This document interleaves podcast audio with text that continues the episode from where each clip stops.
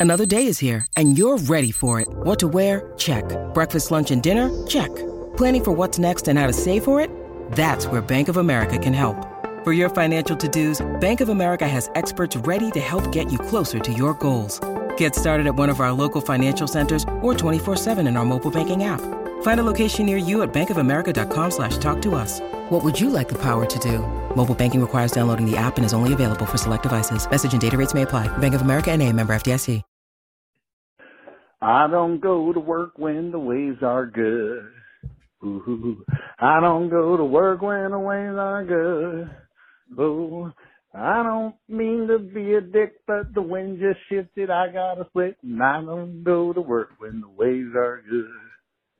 See ya. I don't mean to be. I like the coconut smell in my wax. Do do do. I like the coconut smell in my wax. Do do do. Down at the beach, looking at the butt cheeks. Daddy's gonna fur for daddy, gonna swerve for coconut. I like the smell in my. Yeah. Daddy's gonna. I like the smell in my wax.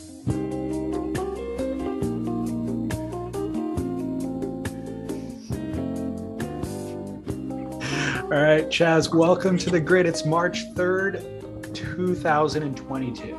high art right there. We opened with a potential Grammy winner. You think that's the same dude who gave us the Salad Days remix? It could have been, could have been. Like, And he- the voice sounded a bit different though. I don't remember that guy's voice. I need to look. The caller ID always comes through, not with names, but with numbers. I need to go back and look to track the numbers. That's a fine song though. How do you think he was? He was sober or drunk? Definitely not sober. And the the other thing is he um he called in after that, like on a different day, with some long diatribe about Italo Ferreira. And it was 5:30 in the morning.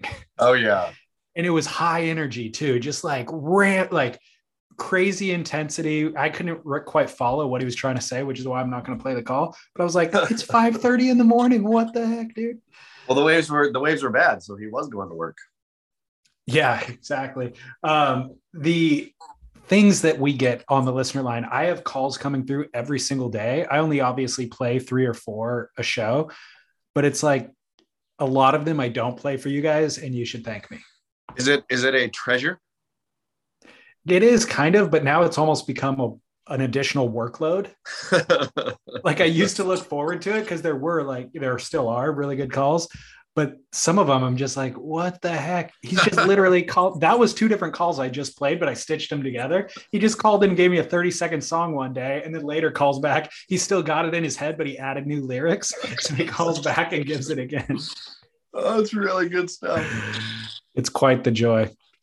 Well, Chaz, uh, through sickness and in health, you are here with us. Always. Always. What's wrong today? Uh, just an average cold, I think. The daughter had it, and she is one who, she's one of those ones who, like, really, I'm always proud of the people who play through sickness, who don't just like, woe is me and moan in bed. And she's really one of those. Like, she will grind it out until she can't grind anymore. And so when she ended up in bed all day one day, I thought, uh oh. Uh, kept testing her for the COVID, of course, and negative, negative, negative. So it wasn't that. Uh, I didn't even think about the possibility of me getting it, but woke up yesterday and thought, uh oh, times two. Here I go. So yeah, feeling rough. Did you spend the day in bed? No, I taught the noble savages all day. Jeez. And, yeah. And then Is it- today, got a full work day. Is it even an option to spend the day in bed for you? No. I mean, I know. that's that's the dang thing. I don't know that it does it even make you better. Like, does rest actually make you better? Definitely. You think so? You don't think just like playing through? I wasn't sick, but two nights ago, the little the little boy slept for 11 hours throughout the night, and we kind of needed it desperately at that moment. And I woke up feeling like a brand new human being, you know? I hear you. I hear you that a good night's sleep can be transformative, but I don't know necessarily that uh, staying in bed all day and pampering yourself when sick is leads well, to any quicker healing. I think so. There is a fine line. We discussed it with Jamie Brisick a little bit, where too much self-indulgence or coddling and or self-loathing has the reverse effect. Yep. So you you really yeah you can get um, restorative rest, but you can also go overboard and just start feeling crappy again, oversleep. You know, being lazy. Yep. I'm excited to get on today's work. That's why I'm bright and early on the podcast. Um, well, I've got for a guy who loves headlines and gives yeah. us some great ones. I have the best headline of potentially the last five years for you right I now. Can't wait to hear it. I can't wait to hear it. Quote: Vladimir Putin unites the world. Oh, what a great headline! It's simple, to succinct, the to the point. It leaves out the obvious detail, which is they're united against him. But I think that, yeah, that's obvious. So you don't need that in there but it's it's sort of beautiful that uh, it leaves open the possibility that he's uniting them just out of the goodness of his heart. Altruistically, he's taken the fall. Exactly. He knew the world was divided. All this talk about division, red and blue states, trouble everywhere, COVID versus anti-COVID folk. He said, "You know what this world needs is uniting. I'm the great uniter." Crazy. Never yes. would have expected that headline.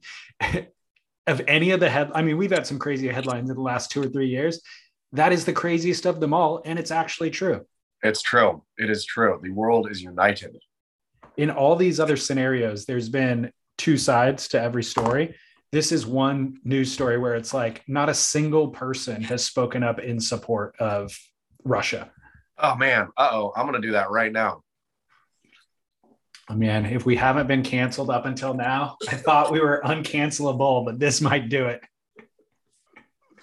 I mean, let's just be honest here. Let's be real frank. I'm going to segue. Unless you really do have something. I mean, I sort of do. He was goaded into it. The, the NATO gave him no chance, no choice but to do it, and then everybody's like wagging their tongues. Um, who's like, the new writer? Who's the new writer on Beach Grit? John Kennedy that I've seen. Oh yeah, I don't know. I need to look him up. You don't know either. No. Well, he. Did I just did he write about Putin? No, he didn't. I was officially segueing. Um, I thought I got away with it for a second. Um, real quick, though, real quick, just for our listeners, remember the remember the Bay of Pigs? Nope, sure you don't back to Kennedy. This is a perfect segue. I'm gonna oh, I'm going to raise your segue a segue. Uh, Bay of Pigs was when Soviet Union tried to put uh, missiles in Cuba, right? Mm-hmm. U.S. said Kennedy said not my backyard and big standoff, etc. Messy Bay of Pigs, etc., etc., etc. Then we had, I mean, Bay of Pigs was a whole different thing, but or related. Anyhow, nobody wants missiles in their backyard. Ukraine is Russia's backyard. I'll leave it at that. Okay, we'll leave it at that then. Kennedy, um, John, so John Kennedy posted two articles on Beach Grit today, or within the last 24 hours, I'd say. And uh, yeah, they look good. I didn't read them. I was prepping for today's show and I saw them and I thought maybe you would have some insights into them, but uh, I'll get on that later today. Welcome. Welcome to the fold. you want to hear listener feedback? Yes, I do. All right. Hey, David Lee and Chaz, as one of your four female listeners, I would like to commend you on your last two episodes. This actually came through a week or two ago, so it was probably three or four episodes ago. But I absolutely loved listening to you talk about the Women's World Tour. This was right after Pipeline, bulldozing down the wall of positive noise by encouraging another Tati slash Moana SmackDown was amazing. They totally missed the opportunity for Tati to pull on a black pull on her black wetsuit as her fellow Kauaian did back in the day and battle Moana wearing white. Tati is my favorite surfer on the women's side because she gets into fights on the beach, rips in big waves, and will fearlessly take on any wild card or vet on tour. Tati encapsulates the scrappiness that it takes to be a girl shortboarder. We all wish we could rip and be genuinely nice like Carissa, but instead we find ourselves screaming at someone in the lineup for getting in our way because we are um, in anger, rage after changing birth control pills because our husband won't get a vasectomy. Just kidding. Just kidding. That didn't happen to me. Just one of my close friends. Anyways, if you're a female shortboarder and you actually get waves and you're a scrapper, or you have a dad or boyfriend blocking for you, uh, if you are the second, then you know who you are and you know what it was to be aggressively cut off uh, by a dude last year. Sorry, this is kind of all running together. A little spat on the beach is probably just the tip of the iceberg for the women's tour. Do you think that Tati feels pressure from the WSL or sponsors to keep a keep a squeaky clean image? Or do you think that some women on tour dial it down, dial down the drama due to expectations from the WSL to keep things kind of girl power? Also, um, daring to question the Goliaths in the sports, such as Jessi Miley-Dyer or Tyler Wright, was much appreciated. I loved how concerned you were with being respectful towards Tyler while discussing her constant complaining and distaste for her turns. In a world of cancel culture, your humor will be what gets us through. I mean, when Chaz said that he wanted Tyler Wright to call in and comment on vasectomies, I almost spit out my coffee all over my windshield. Brava, keep up the good work. Nolani on the big island of Hawaii. Ah, uh, well, thank you so much for the note. And yeah, regarding the um I think the girl power thing, I just think the WSL, uh, they don't know how to tell stories, right? That's why the WSL studios got canceled. They could have looked at this whole thing. They're on the guy's side too, but said, hey, we're going to tell compelling, true stories. Uh, but no, they chose to tell fake stories. And so I'm sure that Tati, I think being a villain, nobody really, very few people want that, right? I think especially right. especially pro athletes. But totally. the World Surf League, League should create an environment where, hey, one of you guys has to, we can't just have everyone be good guys here. One of you guys has to rise up. And that's why Andy and Kelly, we still talk about it with crazy reverence, is because we had a theoretical good guy and a th- theoretical bad guy, right? Or yeah.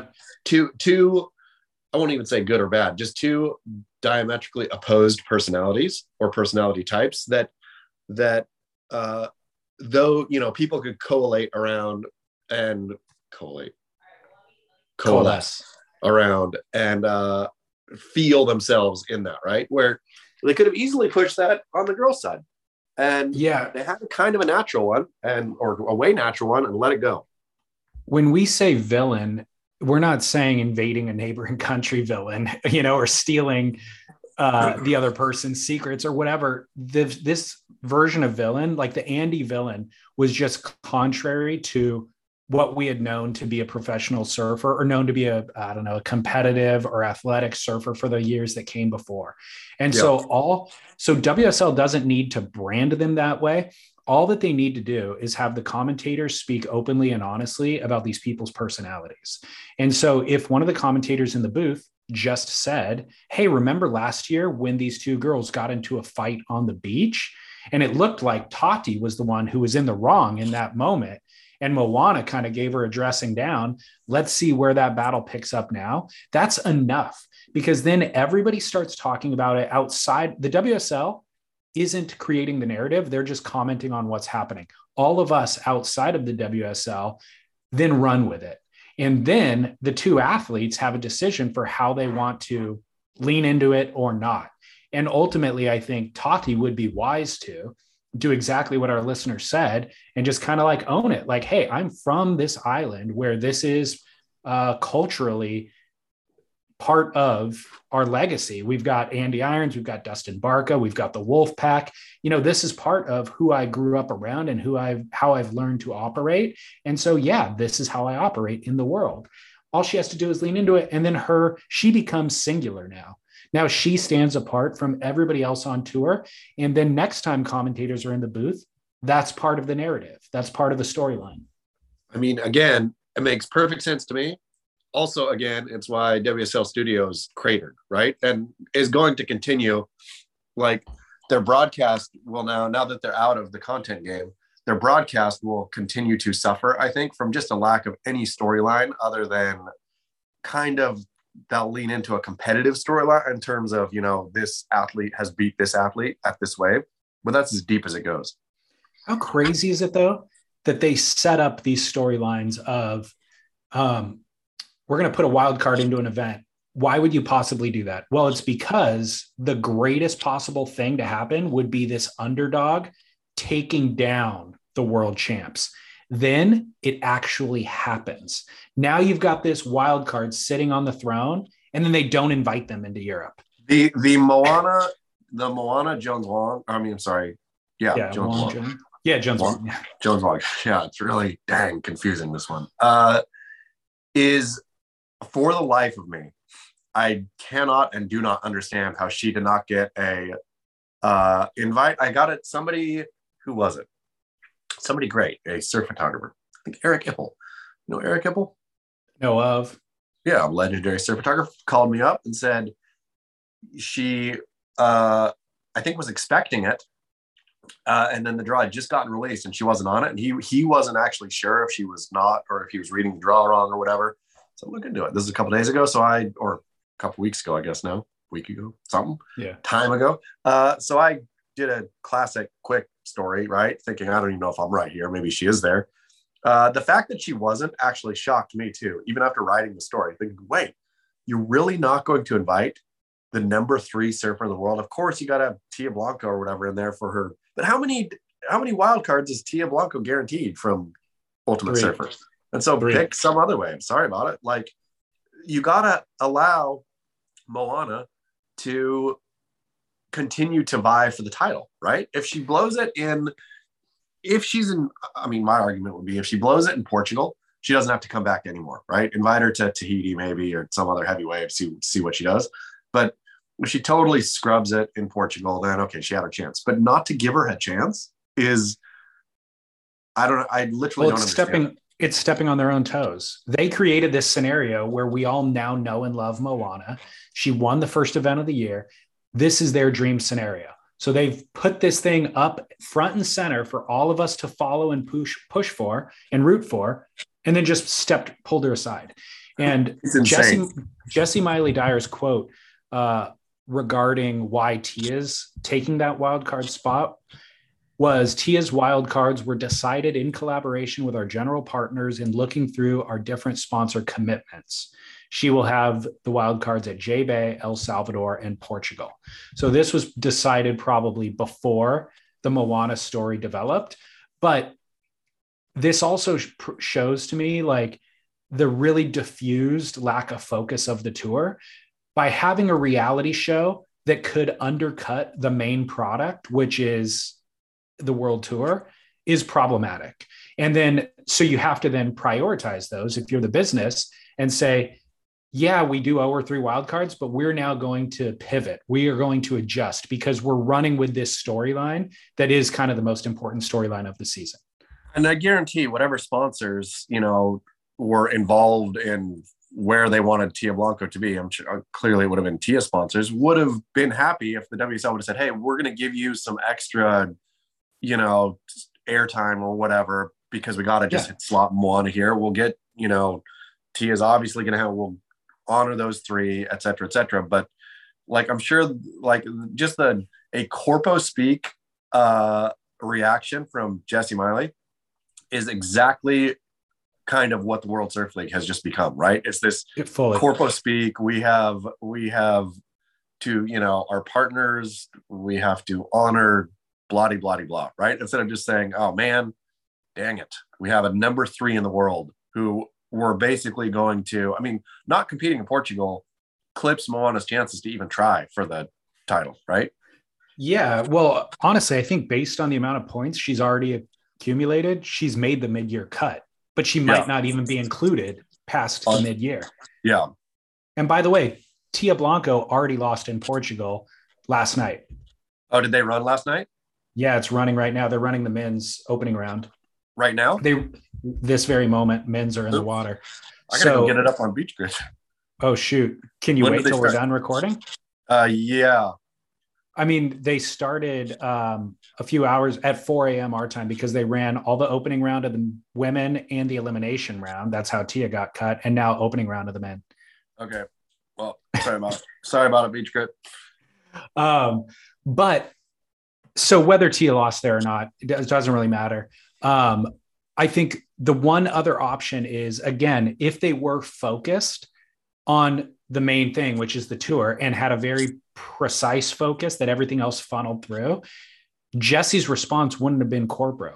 Jessi's response would have been like, hey, the rules are if you're a wild card, you get entry into one event. It doesn't matter if you win that event or not. And if you want to come to Portugal, you have to qualify for Yep. Portugal through the QS series. Hey, sorry, Moana, get in line and try this, try on the QS series, and we'll see you next year in Portugal if you do well enough. You know, Yeah. and all of us would shut up and be like, you're right. The rules are the rules. but the fact that they bend the rules for themselves at different times and then shift the rules and then add a reality show that now creates a new rule that's going to undercut the rule that we've known all like it's insane yeah, it's really truly ridiculous. truly ridiculous do you are you able to publish that article real quickly because we could pause this if you want to go do that real quick It'll take me five minutes. take it Is that enough? Okay, I'll be Yeah. literally right back. okay welcome back So sorry. no it's all good i'm glad that we discussed it No kidding. Beach Grit people would have been mad kelly's getting smoked right now by by Pupo. by sammy pupo and Imaikalani deVault I just saw the uh for two seconds. How do the waves look? Is it Uh, kind of they're- wonky? it's a little windy, but ramps on the left. So everybody's going left. And the two young bucks did like full rotation airs to get eight point rides. Ooh, and Kelly did not. Kelly is trying and it's really awkward looking. Uh, I did a uh, a have a rumor on Kelly real quick. Yeah, let's hear it. Apparently, from what I heard, the reason he's competing and doing the whole season and trying is he really, really, really wants to get on the Olympic team. Oh, That's his. That's his his primary motivation, not Hmm. another world title. I like it. So, so all you'd have to be is look at the crop of Americans, right? Like Yeah. all he'd have to be is top two American, and that's not necessarily a crazy long shot. Well, John John and John John Kolohe and Griffin. Sure, I mean there's people there ahead of him, of course, but in terms of winning finish- the world in in terms of winning the world title versus being the second best American points wise, Yeah, he could finish ahead of those guys on the rankings this year. Um. And the good news is it's at Teahupo'o, right? So that's kind of what he's focused on. exactly. That's, yeah i like it that's that's the secret to success is like having these short-term goals that you're constantly working towards and uh yeah i think that that's a practical one for him Yep. all right you want to go back to the listener line Let's do it. Brothers, gentlemen, C to the J. Hey, um, c to the j is who this is first of all, real quick, what made me think of it, I'm actually in my car driving um, back from Ocala. Got my spicy boiled peanuts. Um, the grit just ended. And um, the whole sponsorship thing. So I was thinking, we were talking about vodka, trying to get another sponsors, and then Beach Grit always does like, you know, someone selling a house or buying a house. It happens normally to be in Australia Byron Bay. But I was thinking, dude, what if the Hobgood team, and then that guy calling in the other day, on the full gloss my way, I was like, wow. Um, but hey, Royce, what do you think about Hobgood team real estate sponsoring, um, whenever you guys do some, uh, grit, uh, yeah, stuff like that. So that's, I don't know. It's long in the teeth. You don't need to play this one over. Chop it up. Um, but yeah, that's what I was thinking about. And this is the only way to communicate anyways. Scales, Chaz. Oh, and the book writing, book, uh, book club, genius, dude. Um, all right. See ya. Over and out. Outro. do you have any idea what that was or do you need me to translate No, I got it. I got it. Yeah, I love it. I love the idea. Derek is on Beach Grit, regularly reports on the purchase and sales of various beachfront homes, uh, surf adjacent homes, usually. Uh, for example, a recent one that made me laugh until I almost cried. I had to read it so many times just to enjoy, just to savor each bit. Did you read the uh, Jonah Hill moving to Waikiki post? No, no. It is it is worth going back to read. But anyway, Okay. Jonah is selling his windowless monolith uh, in Malibu, is how Derek describes it, and moving apparently to Waikiki. But then they erase the part of moving to Waikiki in the Instagram post. And so, yeah, funny. The whole thing is funny. But anyhow, there's a regular feature on Beach Grit. And to CJ's idea, absolutely yes. These are going to be brought to everyone. We could even talk about the best or worst home sold uh, Let's let's let's make it official right now. CJHobgood.com. Team Hobgood is an official sponsor of a uh, yet to be determined segment on the Grit. bringing in. to you the best and worst property who has the best surf home who has the worst i think uh somebody just sold who was it oh that was another guy It doesn't even have to be real estate. We could just discuss the best properties. You know, it might be um, uh, an asset that somebody owns that is not real estate. it's true like joel parkinson's wife's car Exactly. whoever owns that now is pretty lucky Exactly. Um, so CJ Hobgood has listings from Melbourne to Merritt Island to Cape Canaveral. And who would you rather buy or sell a home from, Chaz? uh, cj hobgood team hobgood you and i Team every Hobgood. time every time we go to uh florida with matt warshaw Not usually. Not often There's- enough. there's but there's every time not definitely not often enough but every time we do there's always conversation. I wouldn't mind living here. This ain't so bad. Right in the zone where team hobgood sells their houses. So highly recommend if you're a florida doubter head on down. Head on down to florida. Just check out some home prices. Anybody can afford to live there. everybody can afford to live there I can't afford to live in Southern California. I could live in a mansion in Florida. Yep. Um, and who would you buy your mansion from The one and only Team Hobgood. By the way, do you know who is on Team Hobgood with CJ? team hobgood i think consists of his wife correct Yeah, Courtney. Yep. yeah That's an all-star Hobgood. duo. who and Courtney Hobgood is electric. Absolutely. She's probably the brains and the brawn behind Team Hobgood, let's be Yep. honest. Yep. um, so so uh, on CJ, Realtor to the Stars bucket list, would you like to know? I did some research on our new sponsor, Team Yes. Hobgood. CJ Hobgood's bucket list.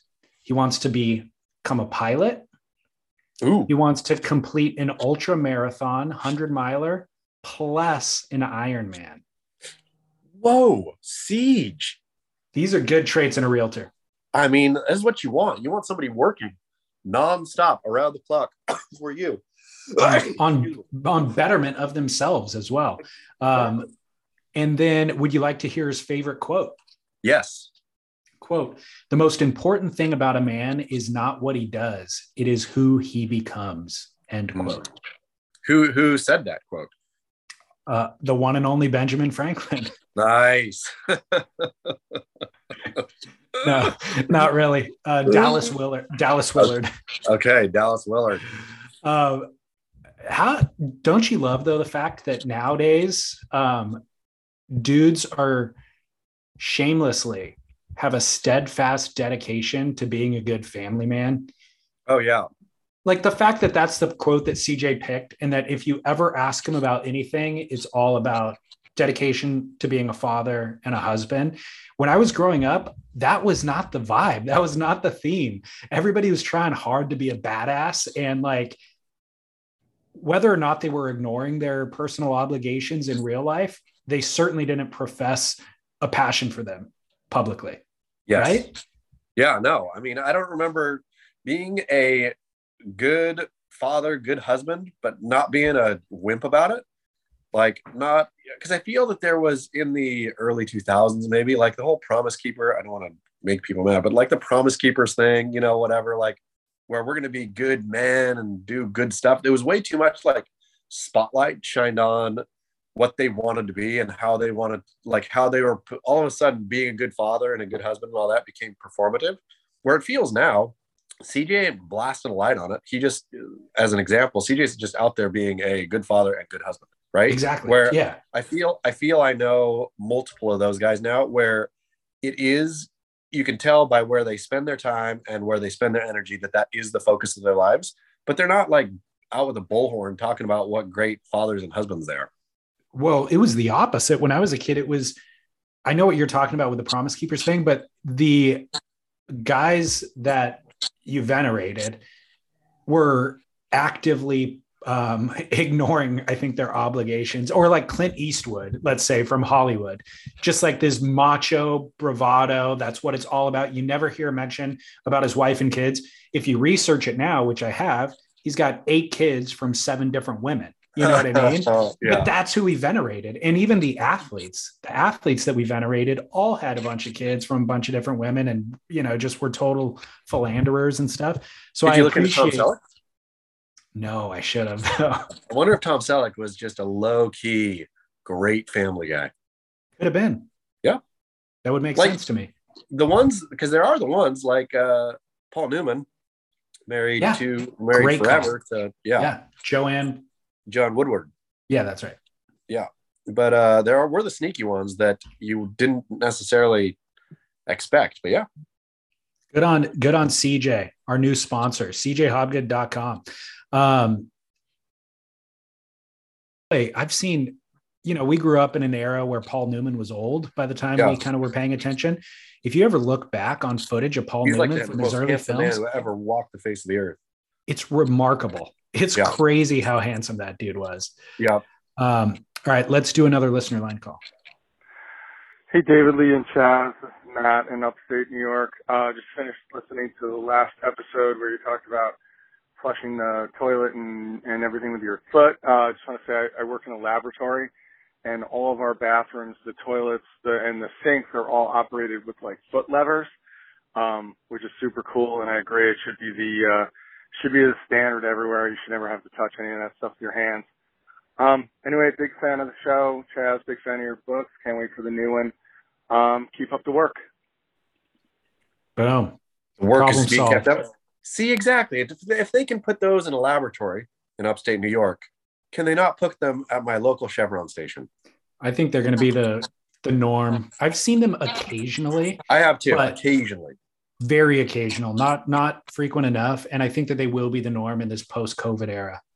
I let's just hope. I mean, we yeah. should we should do a big public service campaign for it, just so we can take credit when foot levers sweep the nation, sweep the world. Um, how would it be if you were the one dude in the laboratory who doesn't know that foot levers actually have a name and they're known as pedals to everyone else. I mean, the fact that you work in a laboratory already makes you sound like you're really um, intelligent, you know, or like yeah. you're doing something pretty important, but you're you don't even know the word pedal. Pedal, but is it a pedal or is it a lever? I I bet I, I bet he is exactly. I bet I bet a pedal does something uh, functionally different. Like there's yeah. a different motion to a pedal than a lever. He's probably right. Is a pedal? A I should never. I should never argue. I should never argue with somebody who works in a laboratory. Um, wouldn't you love to be able to say that you work in a laboratory? Yeah. Woo-ha. He didn't even he didn't say what kind. I mean, he could be doing like making crystal meth or something. Yeah. But the fact that it's called a laboratory, I'm just like, holy cow, this guy's important. We could have some important listeners. Well, I pictured I picture him going to that bathroom in like one of those white Tyvek suits, zip up all the way, slamming his foot down on the toilet. Like that's a good There's look. a de- decam chamber, decontamination yep. chamber before he goes in and when he exits, of course. Exactly. Yeah. Puff of air. And if, if, exactly, and if they're using foot levers, we should all be using foot Everyone. levers. Absolutely. Foot lever. Um, all right. Next, think about foot lever. This listener line call uh, was supposed to be a barrel or nah, but I've got other barrel or nahs that are better, so we can just discuss this one. Yeah, boys, doing the work. This is Alejandro down in San Diego. Um, got two barrel or nahs wanting to quit surfing, which sounds insane, but there's also part of me that goes, hmm, I want to go live in Italy or Europe, like France, or just somewhere else very different that speaks a different language that has nothing to do with surfing and be more like a normal person that isn't just addicted to the ocean. I'm sure some listeners will hear this and be like, what are you talking about? But I also know Chaz and David are both men of finer tastes and unashamedly talk about it on the podcast. So keep up doing doing the work. Uh, quitting surfing. Thoughts on this? Have you ever considered it?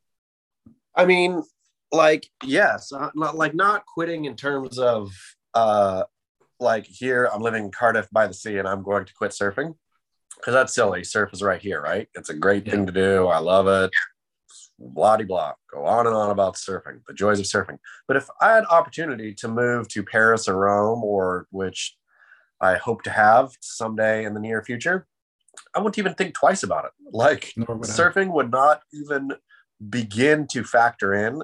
Like if I was asked to move somewhere crap that I thought was crap, like if okay, you got to move to not that this is crap, and forgive me, anyone who lives in Kansas City, but if somebody said you got to move to Kansas City, then I might think, uh, it's you know, it's kind of a bummer to leave the surf and all that. If I was going to move some phenomenal world capital, yeah, I would literally would not think twice. A, B, I think Matt Warshaw literally moved, or I mean, this wasn't his whole thing, but I think Matt Warshaw moved to Seattle. The surfing historian himself moved to Seattle to get away from the everyday addiction of surfing. And now goes on like two surf trips a year, three or whatever he does. But like surfing is no no longer part of his daily life.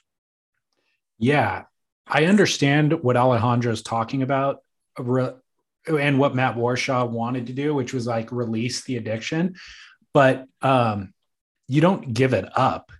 Matt still Yeah. surfs, and if you Yeah, and the, the funny thing, the funny thing is Alejandro picked two examples. Italy or France, where there's actually waves. Like you can move Yeah. to France, live the amazing life, and still surf. Uh, and they're adjacent to great waves too in Portugal and Spain and elsewhere. But um, I would never think of it as giving it up. I think what happens as you get older is you don't need the daily dose. Like I can go str- longer stretches now without surfing because I have so many other things in my life that give me a dose of dopamine. And then when I do go surfing, it's actually more meaningful and it has a longer lasting effect than it used to have when I was going daily. I mean, which I think also once a surfer, always a surfer, right? Like, I mean, Yeah. unless you really are thinking, I hate this now and I don't want to do it anymore, then sure, then you quit. Yeah. But as long as you still like surfing, you don't have to be like your daily, I mean, I suppose, like you just said, your daily practice is not what defines you. And and others don't define you either. Like you surf because you like to surf, right? And even if that means you've not surfed for six months, but you will when the opportunity arises. And I think what I Alejandro identified, I would be curious what his age is. I would bet that he's like turning 30 or he's kind of right in his early 30s because I think we all address that quandary in life where you start feeling guilty because you're not surfing as much. And so he's wording it as quitting surfing. It's not quitting surfing. It's something that we all go through as our priorities shift through life. Um, another thing that he said was, you know, to quote, live like a normal person. I would argue that is not what you want. And that is so highly overrated. And uh, there's so many unhappy and aimless people. And I would argue that the unhappiness is directly related to being aimless. And so having driving passion in your life is possibly the single biggest key to success in life.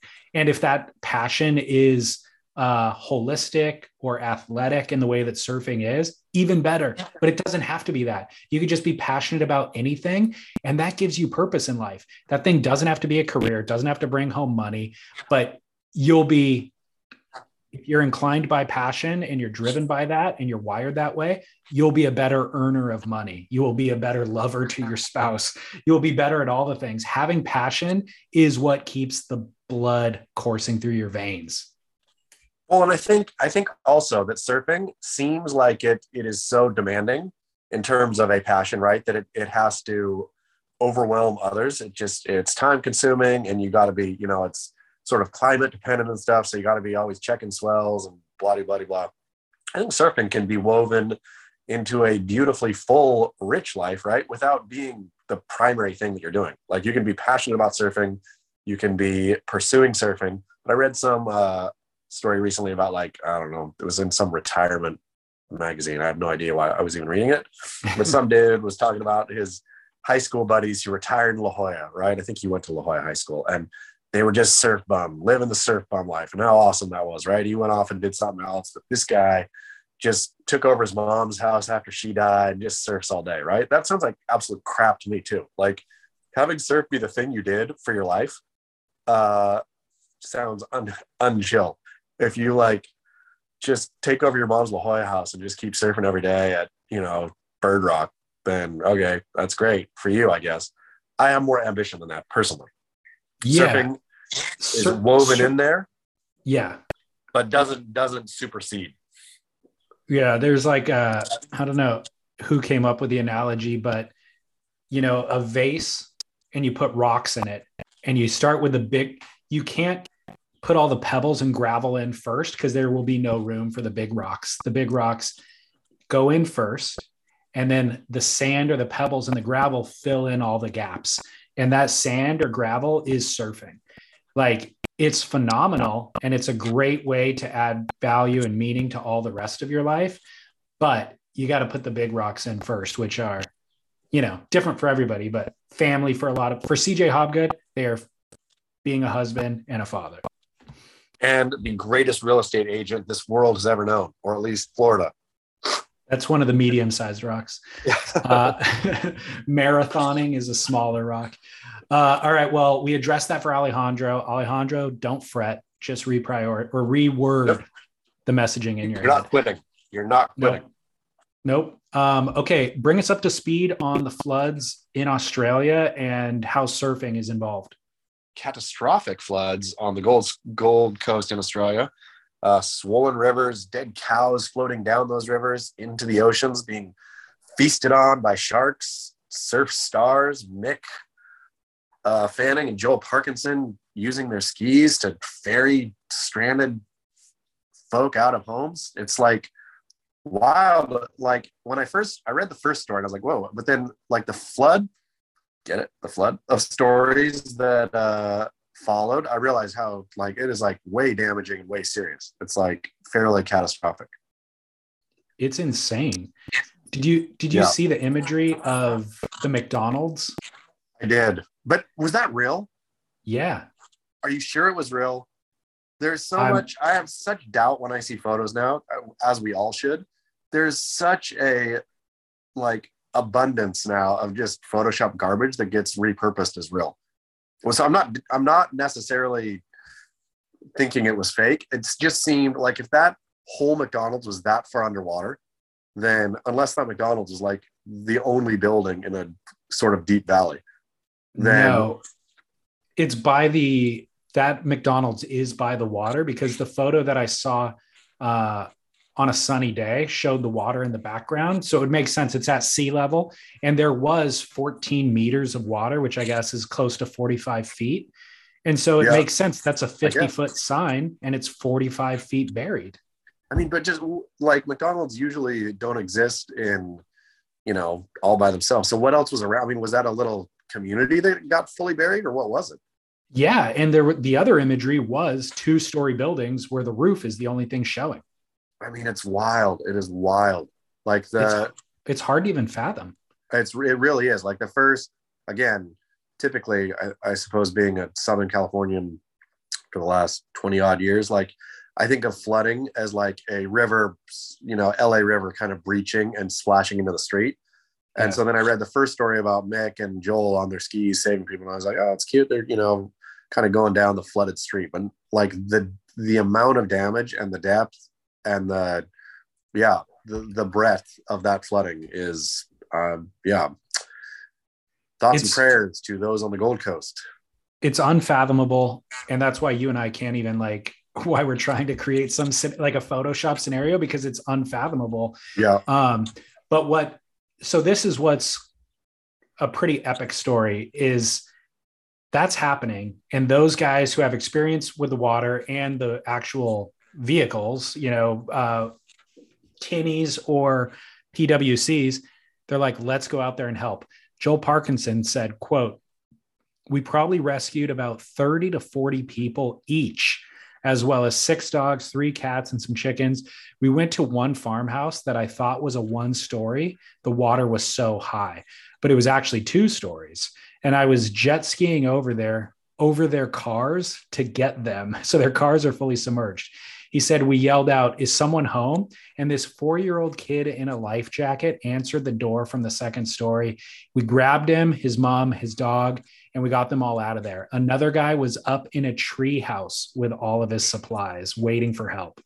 I mean, it's crazy. It is totally crazy. And yeah, good on good on them for getting out. They had the tools. Yeah. They went. I was wondering that there was pictures of uh, Mick Fanning ferrying people on his Red Bull ski. Uh, his, and I'm sure Red Bull, you know, gave him that ski or whatever a while ago. How stoked is Red Bull uh, for like the the wonderful shoulder bounce they get from Mick Fanning rescuing people on his Red Bull branded ski? Gives you wings. It does. It's given uh, giving the people of the Gold Coast wings. Water it totally wings. does. Yeah. So um, the story that you alluded to earlier was that in the midst of all of that pandemonium, Joel Parkinson comes home to find his garage door open and his wife's car stolen. Car gone.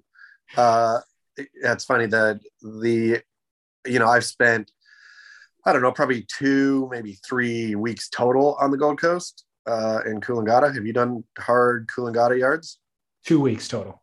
Yeah. So, you know, you don't really know a place after two weeks. Like, but the uh, comments on Beach Grit from Derek's uh, on down of just what a meth addled, uh, backwards junk hole it can be. Excuse me. Bless you. Bless you. Sorry, sorry. Uh, made me think, oh, wow. Yeah. Like, you never know, right? Like, at first blush, kind of, Gold Coast, Coolangatta, all that seems pretty paradisey. Oh yeah, you know, beautiful, great surf, good weather, but yeah, apparently it's not. Well, um, Joel earlier in that story, Joel Parkinson gave a litany of experiences that he's had there, negative experiences from getting bashed in the head with a bottle to getting beaten up on another occasion to I seem like getting in an argument with his girlfriend, the police coming over, pulling his girlfriend aside and saying, Hey, do you want us to beat him oh, yeah. up for you? Yeah. That we'll was, rough him Derek's. up for you. Yeah. Oh, that was Derek's story. That was Derek's experience of living on the Gold Coast. Yeah. So it's uh but it's kind of insane that during the midst of like the pandemonium of the floods, there's opportunists looking for ways to benefit from them. That's who you want on Team Hobgood. That's what was happening. Remember when during the beginning of the pandemic, everybody's wearing masks. So people just start robbing places because they're like, hey, I've got a mask on. So I don't look suspicious wearing a mask into this place. I'm going to rob it now.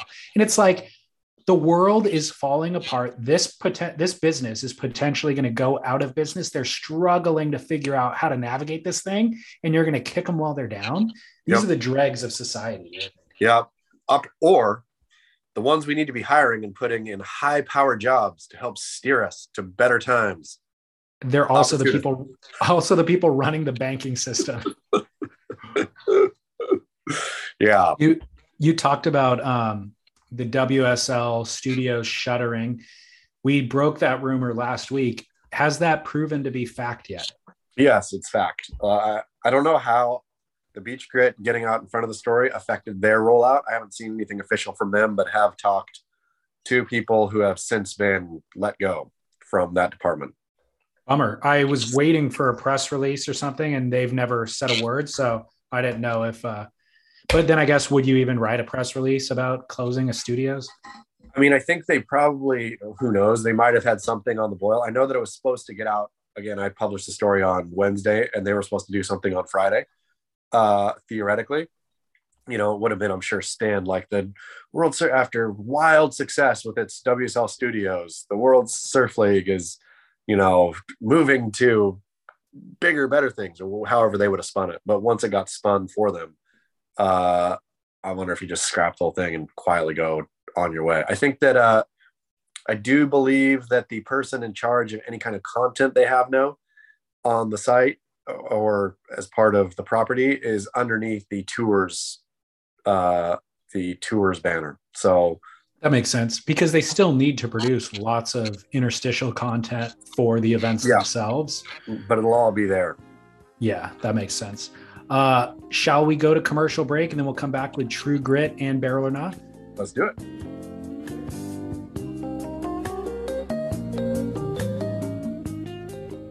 Hey, Chaz. Uh, not only does Athletic Greens provide you health and wellness, it provides you warmth by virtue of the sweater that you're wearing right now. You want to know the only way that I'm sitting here with you right now? The only way. Woke up this morning feeling awful, feeling terrible, got a bug, don't like it, don't want it. Stumbled downstairs, shook myself up, and Athletic Greens, an AG1. Now here I am being funny, being charming, supporting Vladimir Putin as he. yeah, go on. As he, how are you supporting as, him? As he unites, as he unites the world. Uh, supporting his uniting of the world. Exactly, and yeah, I felt a pep in my step as soon as that green organic goodness hit my lips. Remember, I was talking about those building blocks with you prioritize in life. You put the big boulders in the vase. The athletic greens is also that sand that you add in to fill in all the gaps and power you through. Uh, it fills in your nutritional gaps and powers you through. I saw an ad from Athletic Greens the other day, AG1, just yesterday, talked about all the benefits. We talk about them all the time here, but to see it in print to see all the great things it does from uh, i think it's like good for your hair good for your skin good for your digestion man i was thinking i didn't even know how good this was yeah well you've been benefiting for months now maybe close to a year and now you know um, ag1 is what we're calling it but it's athleticgreens.com slash surf is our portal I would like to say that they can go there and get merch, but I don't think they even sell the merch. That sweater that you have right there is strictly because you are a partner, but uh, they can wish that they can get that merch. They sure can. They can go on and drink it and dream of getting this merch. Athleticgreens.com slash surf. Do it today. When you're hiring for a small business, you want to find quality professionals that are right for the role, and there's no faster or effective way than through LinkedIn jobs. Your time and capital are precious, and there is a powerful resource that can help you focus on what you're good at and integrate people into your team seamlessly to help grow your business. LinkedIn Jobs has created the tools to find the right professionals for your team efficiently and for free. LinkedIn isn't just another job board, Everyone is already on LinkedIn with their resumes and references, and now LinkedIn has designed a hiring platform to connect you with candidates specifically qualified for the job that you post about. More than a billion professionals meticulously organized to connect people by skill set to help us all advance our position. 2.5 million businesses already use LinkedIn for hiring, and 86% of small businesses get a qualified candidate within 24 hours. It's that fast, easy to use, and effective. LinkedIn Jobs can help you write job descriptions, filter the right person to you, and give you the tools to help you interview them like a pro linkedinjobs.com slash surf is where you go to post your job for free yes totally free. That's linkedinjobs.com slash surf to post your job for free. Terms and conditions apply.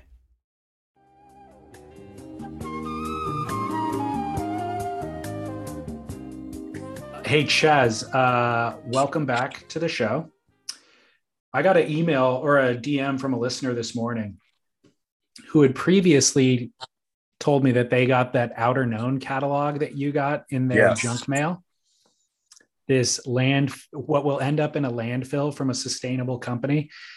He just today got not one, but three new catalogs for Kelly Slater's Endorphins.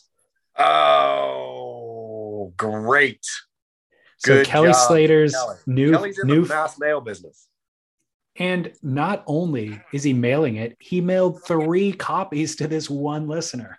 My goodness gracious me. Okay, this is another story. Kelly, world's greatest mass mailer. Crazy, right? I'll send you this if you want. I mean, where the Um, whole point of endorphins too is that they float and don't damage reefs, etc. But doesn't like die full. I could be wrong here. Uh, I'm no environmentalist, but doesn't like full bleed die on catalog? Isn't that bad for reefs too? Absolutely. Yeah. I'm no environmentalist. I'm saying absolutely. No question. um, at any rate, let's go to True Grit. I've got two headlines of your own that I'm going to read to you. You tell me whether they are True Grit or clickbait crap. Let's do it. Quote, quote question semicolon is two-time world champion currently retired brazilian gabriel medina a high renaissance masterpiece question mark I would invite people here to go look at Gabriel Medina's feet, zoom it in. I zoom it in kind of. You need to zoom it in even more and compare it to the, I think it is his left foot. I think it's his left foot. Uh, and compare it to the left foot of Michelangelo's David. They are identical. Did you zoom in? no i did not but just for clarity this is a story you wrote about gabriel medina's left foot Yeah. This is a story Okay. about I studied it. It's funny. I was sitting there looking at the picture of Derek wrote a couple days about how Gabriel Medina and his sister are back hanging out, uh, which they were not. I don't, or not. They weren't hanging out, but his sister is coached by Charlie Medina, the uh, Gabriel's uh, old coach, and so yeah. So maybe some some family rift being being repaired. Uh, I looked at that picture and thought cute, and then was drawn immediately towards Gabriel Medina's left foot and thought, wait, I've seen that somewhere. Zoomed in closer and closer till I realized that is Michelangelo's masterpiece, the David. wow that is Yeah. quite i mean you were doing hard journalism I was, I was. I thought about not writing it uh, because I I thought of it before Matt George wrote his seminal piece comparing Snapper X to Dante's Purgatorio, uh, which I don't think went over well in Beach Grits Beach Grits commentariat. So then I thought, oh, maybe, yeah. But then it was just too the similarities between Medina's left foot and the David's left foot was too it overwhelmed me where I just had to put it up. So I'm going to say it's I think- not, but I'm going to leave this one up to the reader. You Okay. stare at it. You tell me if it's not identical. an instagram poll is the right venue for this question Okay, let's do it. I, don't, Also, I I can't do an Instagram poll anymore. Dude, I meant to lead the show by asking you about that. What the heck? Isn't it crazy? It's kind of So- crazy. So, uh, what is the story here? I mean, so Beach Grit had a Instagram account, uh, 115,000 strong. It wasn't our, you know, biggest thing. Didn't, you know, Derek and I would just do it for fun, but never once, not once did we have a warning of copyright infringement. Not once did we have something. Usually I've had another account, Reports from Hell. Remember Reports from Hell back in the day? That thing, I think, had 180,000. And I would get repeated warnings of like copyright stuff. And I would always just claim that I had this footage was mine or whatever. I ignored it and didn't care, you know, and took months and months and months. And then they finally disappeared it. Seemed suspicious to me that the WCL might have had something to do with it, but I also just thought, well, whatever, you know, I was whatever. Beach Grit's not never gotten one warning, not anything. I just logged on one day and it's deactivated, it's done, disappeared, deleted. Or so I don't know if it was poking Zuck. I don't know what it was. We They didn't just have completely, they completely canceled the account with 115,000 followers. without without one word of why or one like warning of you guys are doing something wrong. I have no idea. Yeah, I have no idea what policy they thought we were violating. Insane. Yeah, so I mean, the fact that people think that they're in a public space of free speech, again, perpetually reminded, you are absolutely not. This is a, you know, crazy dictatorship. Uh, Oh, it's a use business. yeah, use it, have fun, but also this is not free speech. But those who want can go to the Beach Grits new account beach grit, beach dot grit. It used to be beach grit underscore grit, beach underscore grit. Now it's beach dot grit. Yeah, well, I'm wondering if uh like why even try to play the game? Why even create a new account? You know where we should be transitioning all of our work is onto Twitter, where Yeah. the founder the founder follows and loves. Jack Dorsey tweeted out my uh, podcast with Alex Gray a month or two ago saying beautiful conversation. So he listened to that. He's tweeted out Beach Grit articles in the past. So we have a friend in Jack Dorsey. It's time to get on Twitter. It's really true. I keep meaning to, but I forgot the language of Twitter. I guess Twitter does photos now too, huh? Yeah. So you could treat Twitter Twitter kind of like, yeah, it's true. I should just you, leave you can there. but you're you're totally right there is a language that exists there there's a um yeah like a uh i don't know what a tone to Yeah, twitter that you really need to understand and know? I used to be able to speak it fluently, yeah. building up Jamie O'Brien's, but yeah, I forgot it. okay well that's something to consider. Um the other question back to your true grit question gabriel medina you mentioned his coach charlie. Is charlie the most successful surf coach of all time? If Sister goes on and wins uh, the title, then I would say yes. I'd, I'd say she has to win the title though to be to be official, to Okay. be Instagram official. because you have Glenn Hall doesn't have any world champs championships under his belt. I know that he's working with Tyler Wright, but I don't think he was working with her when she won her world titles. Does, He does has- Ross, who does Ross work on the women's side?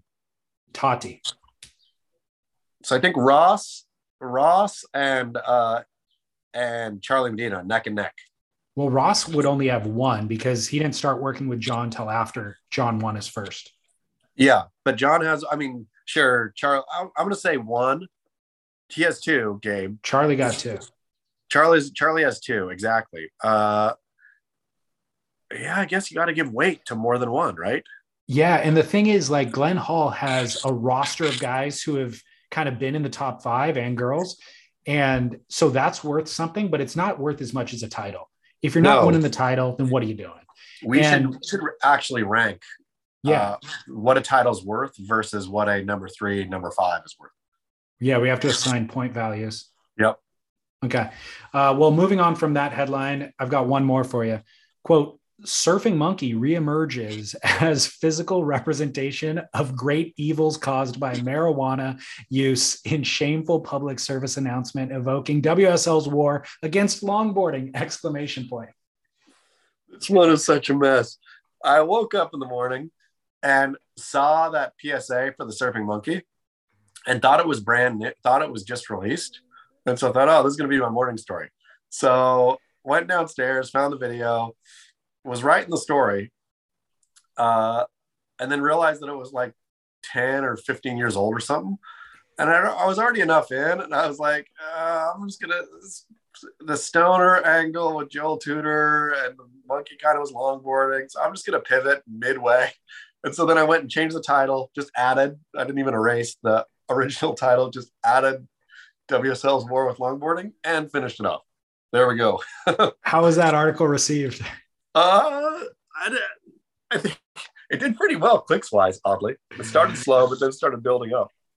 Yeah. when I you think- start anything with surfing monkey, you're to get a lot of clicks. Yeah, yeah. I think that uh uh I was really proud of it to be honest. It was a it was a work of bad lazy art like that goes deeper than just being lazy. Like it was a where you realize you're doing something lazy and then make it lazier. And it then takes what- actual work to get to the Yep. finish, so it becomes a labor. Yep, and that's when you've really reached art. That one is I'll put that as one of my best beach grit stories of all time. Put that up there with the opening call today, the sing along. Exactly. I'm just going to reread it for the fun of it.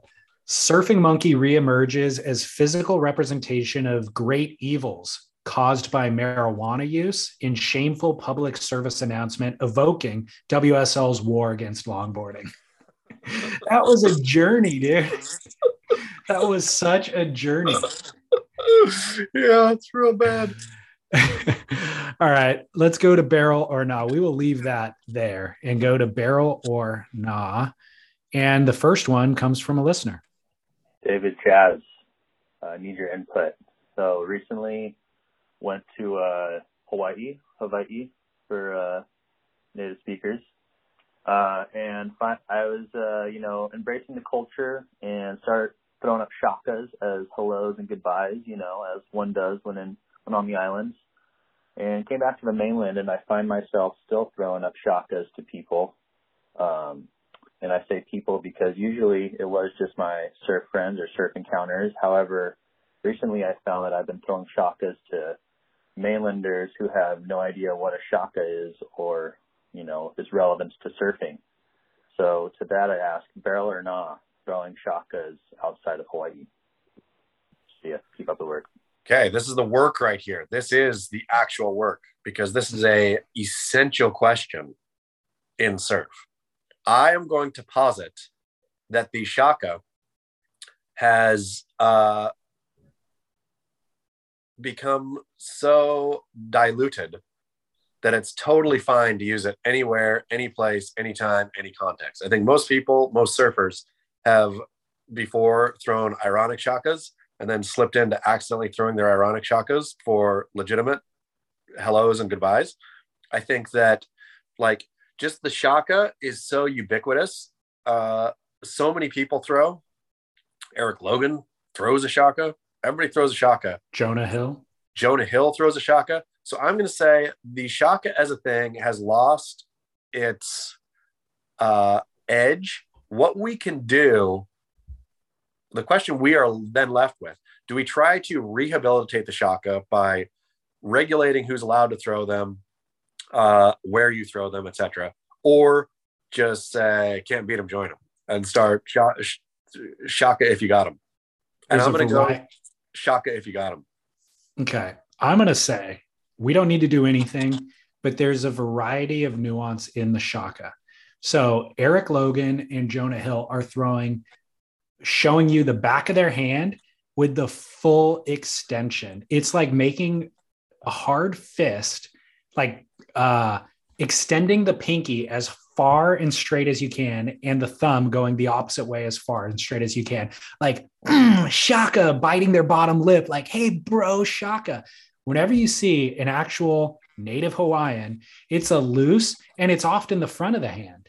You know, It's just the, like uh, but the, the pinky barely raised is barely raised. But see, uh, so like this I'm gonna I'm gonna about- use as little effort as possible. Just toss it up there as loose as possible. Often the front of the hand with the palm open. You could see their entire palm. Loose, boom, shaka.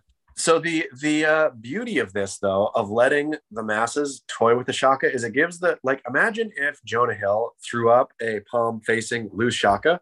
What a kook he would look like if he was throwing a real Hawaiian shaka. He would look like such a piece of kook, like that he's never even looked up till now, right? Like It would gotta, look like Zar- Zuckerberg throwing the spear. yeah, exactly. Got to know your lane with the shaka. So maybe they just get the tight shaka. You get the tight back of hand shaka. This is the let them have it. you, this is the new Val nerd wave.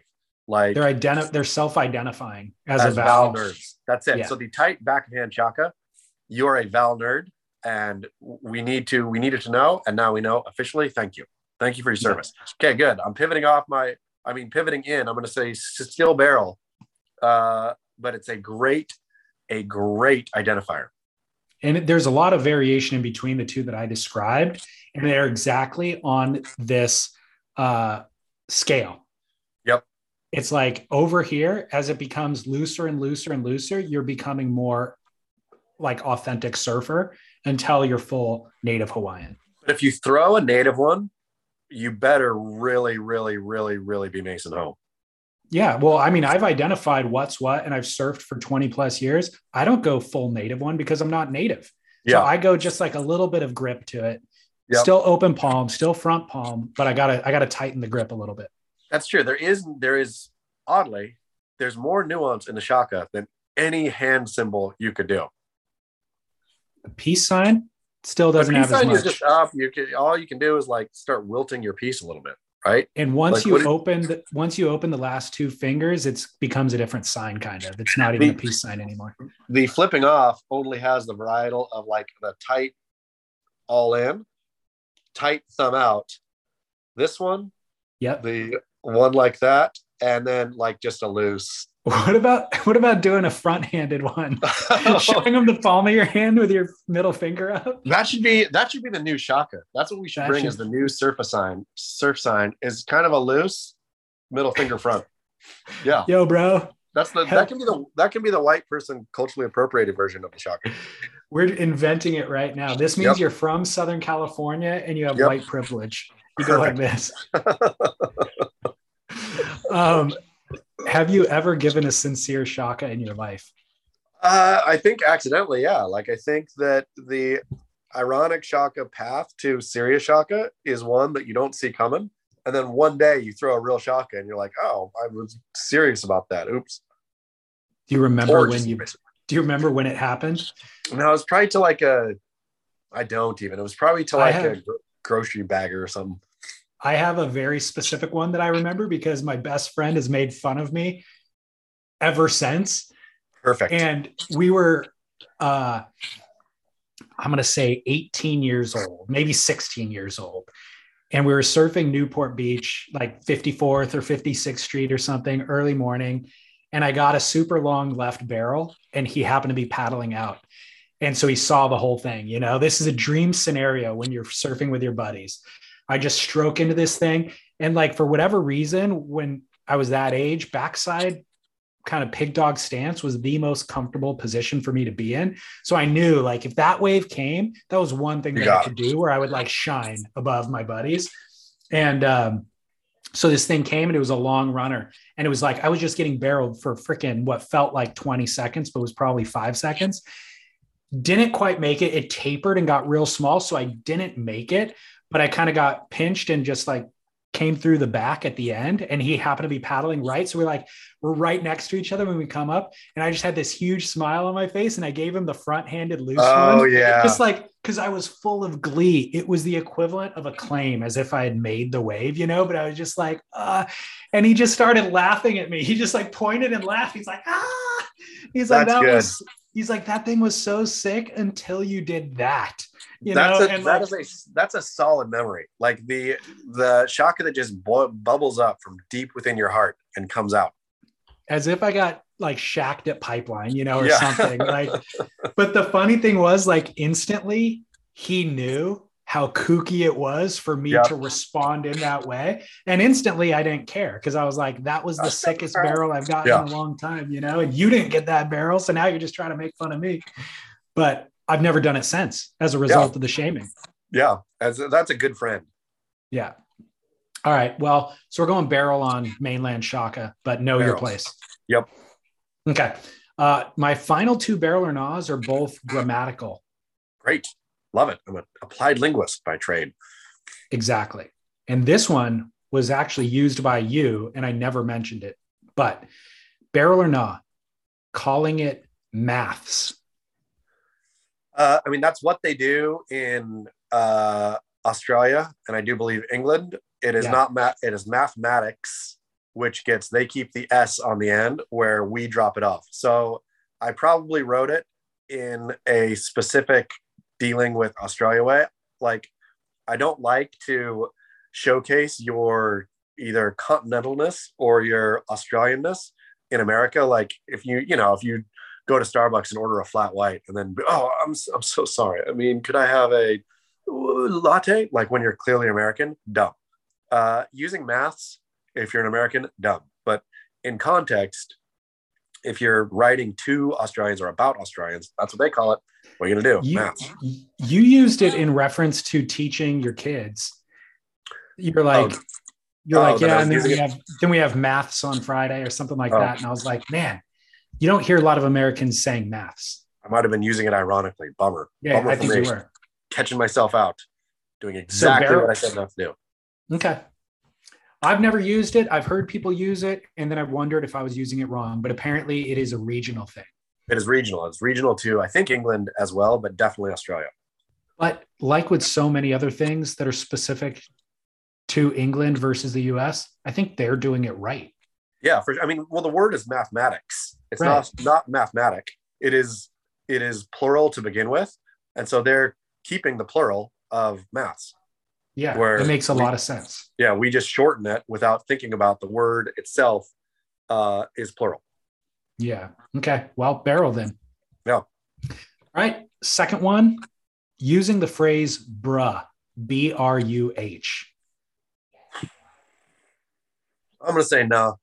You know what I'm talking about, right? Of course, of course. Hey, bruh.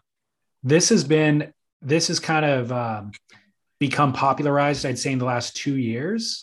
It's the equivalent Instead of, of- Lou, Shaka. This is instead of bro, this is instead of bra. People are using bruh, B R U H. I mean, it's the South. It's the South African varietal, right? No, I guess 'cause that's, that's- brew more. That's brew. That's different. Yeah.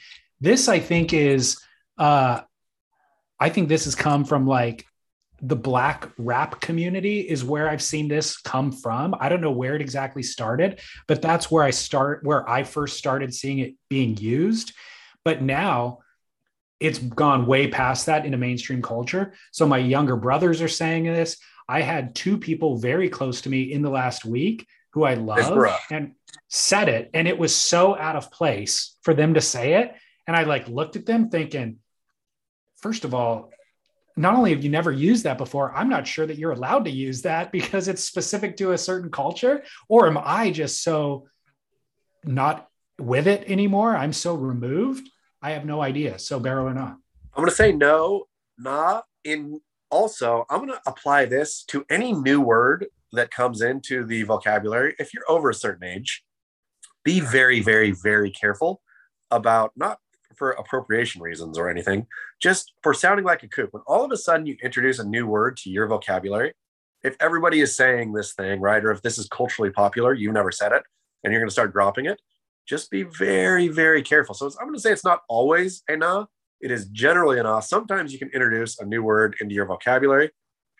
A, a trend, and by new word, I mean a trending word, a Right. word that is somehow po- or or has come become popular. If you're riding a word bandwagon, it's likely very, very not. You can get yourself into hot water from cultural appropriation on one side of the spectrum or on the other side. You just sound like an idiot. You sound like an old person who's jumping into the trend, like, "Oh, hey kids, like you do the skateboarding." kind of. I love that meme, dude. Yeah, I know it's the best. Steve Steve Buscemi wearing his hat on backwards, Yep. who looks like an old man, probably even when he was young, he looked like Yep. an old man. But he's got the skateboard slung over his shoulder, which nobody carries a skateboard like that. Yep. And he's like, "Hey, what's up, fellow kids?" Yeah. So I mean, but that's that's how I feel people sound mm. who all of a sudden drop the trending word. Totally. It sounds The like thing- what up, fellow kids. the thing that I always hated about bruh is it's harder to it's harder to say, it's harder to write. The Yeah. only reason why we ever shortened bro or brew or any of that was to simplify it. It was Right. to say less syllables and it comes out of the mouth easier. Bruh is like adding back complexity to the simplified word. So it doesn't make sense to me. And brew brew is only brew because it's a South African. Yeah. That's the way they say. Uh, oh, Br- yeah. There you go. so they, they're not. They're not. They weren't trying to fancy it up. No. Yeah. All right. I'm I'm saying full stop, no barrel on using Yeah. bruh. Yeah. Please I agree. stop. I agree. PSA. Okay. Uh, quick update. Oh, one thing we didn't cover, but we have to acknowledge it is Mark Zuckerberg's recent claim of surfing 15 foot waves. Do you have Yeah. anything to say on that? Well, I read uh, on Kook of the Day today some Kauai local who said like he gets whipped into big waves, uh, and this Kauai local was frustrated by it, saying, you know, you if you have enough money, you can buy anything, which I Yeah. think was the tone. Like it frustrated him that you could buy the safety team and the all of it. So apparently, based upon that one message, direct message into Kook of the Day, I'm going to say I don't doubt that he does get whipped into some bigger ones. Uh, the fact that he can do it and does do it in no way lessens the lameness of him doing that. Like of stating it. you just you exactly you just bought your way in. If you would have gone and paddled out by yourself and started learning and then kept it quiet, and I found out way later later or saw you saw a picture somebody that somebody took of Zuck like charging, you know, big outer what was that outer pine trees? What's that break called? Oh yeah, the- I don't know. on the reefs out there. If he was like out there, uh, you know, on a bombing day, then I would give him credit. Going out tow surfing with the best in the business at doing that and getting like, yeah, I have a great friend here. Rip Zinger is his name. Awesome Japanese guy. Lives with Rob Machado a lot. Uh, Rob and Rip went down to Mexico a couple months ago. I saw this epic photo of Rip. Just he's like not a great surfer. He just he loves it, loves it, loves it. He's a great snowboarder, but just started surfing not that long ago, I think. Uh, but there's so there's a picture of him in this Mexican just getting shacked. It's like a solid overhead, you know. And I was like, when I saw him next, I was like, Rip, that was insane. And he was like, No, I didn't do anything. Like I honestly did not do anything. Rob picked the exact wave, told me exactly what to do, stepped me off in the exact right spot. So I take zero credit. That's not surfing. Uh, I just was there and it was fun. You know, the view was great and everything, but he does not consider that surfing, uh, which that that Zuck does not surf. And I didn't see what Zuck is talking about, but I guarantee you it it was an open ocean lull of a wave. Yeah. And if there was even whitewash breaking, he was nowhere near it. Yeah, yeah, yeah. And so a 15 foot open ocean lull is not even as scary as a five foot barreling beach break. You know, like Getting- it's nothing. Getting towed into it too, or Getting towed in with a rescue team, that is Yeah. actually the easiest thing. It's harder to catch a whitewash and go straight on whitewash than it is to do what he did. So I fully agree with you. Paddling in one thing, bottom turning at the base of a 15 foot wave, a totally different thing. Getting towed in on an open ocean wave off the coast of Kauai doesn't even matter at all. Not Nope. even cool. Nope, it's less. It is less cool than not doing it. And then bragging about it. I don't even know who was interviewing him, but talking was about like, Lex Fridman. Do you ever listen to Lex Fridman? no. Big podcaster, apparently. Hmm. Um, but yeah, talking about it in a way that's like, oh, I he said, oh, I do a lot of training. I mean, we Yeah. prepare for that It would be dumb to go out there without a safety crew and blah blah blah, which is all true, but it's making him sound like he's Laird Hamilton doing ice bath and saunas three times a day. You know, A and B, it's dumb to try like it's dumb to go out unprepared for a 15 foot wave. Try everybody else who surfs bigger surf in Hawaii going out by themselves on 15 foot days. Like or a five foot day at any of Yeah. those reefs. yeah, silly. know? And he canceled your Instagram account. Done. Thanks, Zuck. Screw that guy. Start hammering him even harder now. I'm getting behind Jack Dorsey. Yeah, me too. Uh, so, real quick update before we get off the air. In the opening round for the Portugal event, uh, Jake Marshall got third in the lost in the first heat, so he's vanquished to the elimination round. Kelly Slater got third, in the second heat, and looks like Lucca Mesinas in the third heat got third. The fourth heat is in the water now with eight minutes remaining, and Vasco wildcard Vasco Ribeiro is in third after Jadson Andre and Italo Ferreira. I'm just I like I couldn't have been more bored by what I just heard for some reason. Well, it's because you don't have a survival pick in the game. That's true. That's true. Who did you who is your Portugal survival? Kanoa Igarashi. That's smart. Home home surf for the boy. Do you want to hear one more listener line call? I wasn't going to play it, but I've got it ready if you want to hear one. Sure do. Okay, let's hear it. Hey guys, David, Chas, I got an inside scoop. Yeah, this guy, Kanoa Igarashi, he's doing real good. I got a magic eight ball here. I keep shaking it and shaking it. And I keep saying Igarashi's gonna win. This whole thing, I keep shaking the eight ball.